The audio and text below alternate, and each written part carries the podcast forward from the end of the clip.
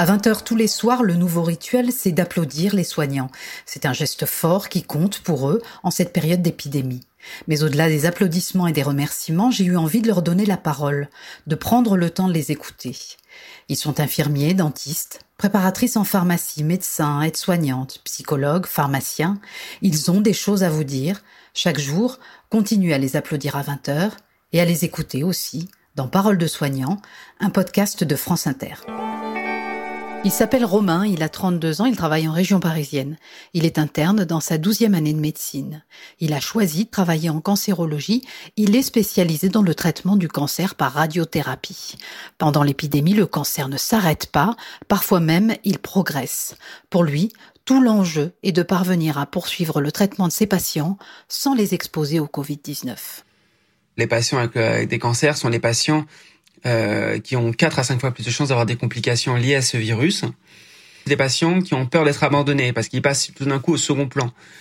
Euh, C'est-à-dire que maintenant, les patients importants, c'est les patients qui ont du Covid, les patients qui ont des cancers, ils ont peur que nous, on, on, on les voit moins.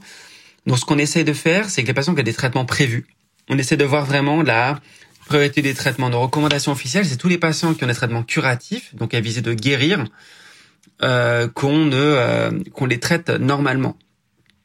Parce que là, chaque jour, on sait que chaque, chaque fois qu'on prend du retard, on peut avoir une maladie qui est plus évoluée, donc plus difficilement guérissable.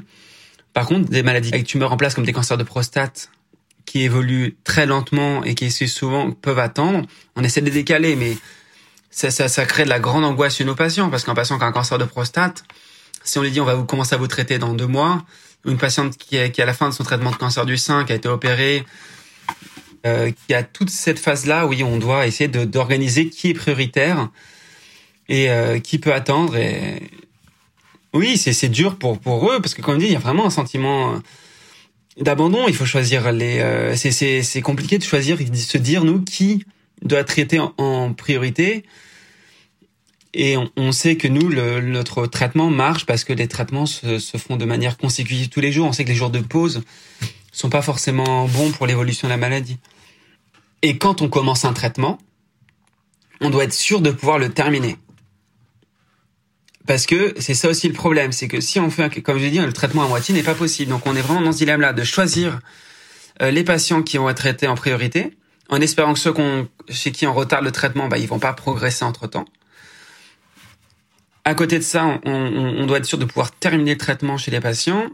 Et en dehors de ça, il faut qu'on puisse voir les patients qu'on traite toutes les semaines, parce que les patients, même si on fait des consultations téléphoniques euh, toutes les semaines, parfois des personnes qui minimisent ou qui parlent bien, pas bien français et chez qui on, on peut louper un effet secondaire qui euh, qui serait important. Et euh, les patients par la crainte de euh, par la crainte d'attraper euh, le, le, Covid, bah, ils peuvent ils peuvent vouloir ne pas aller en consultation et du coup minimiser leurs symptômes. Moi, je me souviens euh, d'un patient que je que je vois que que j'appelais euh, euh, régulièrement. Et à un moment je, je l'ai croisé dans je l'ai croisé quand il sortait de la machine pour aller dans la cabine. Et tout d'un coup j'ai vu qu'il avait quelque chose qui qui, avait l'air de pas aller bien. Donc je suis allé le voir dans sa cabine avec une certaine distance.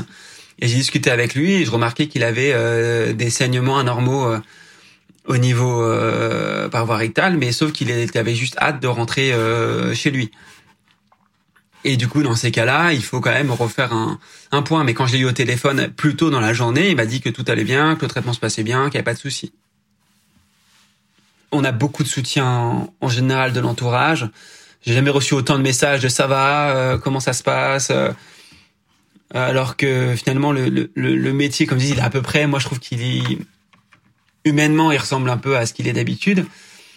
Mais tout d'un coup, on se sent beaucoup plus entouré dans notre profession euh, qu'auparavant. Et dans l'équipe en elle-même aussi, on parle beaucoup et, on discute de tout. Donc il y a une sorte de solidarité, mais ça tout le monde l'a remarqué, une sorte de solidarité qui se crée un peu face à l'adversité. Et, euh, ça, oui, ça, ça apporte.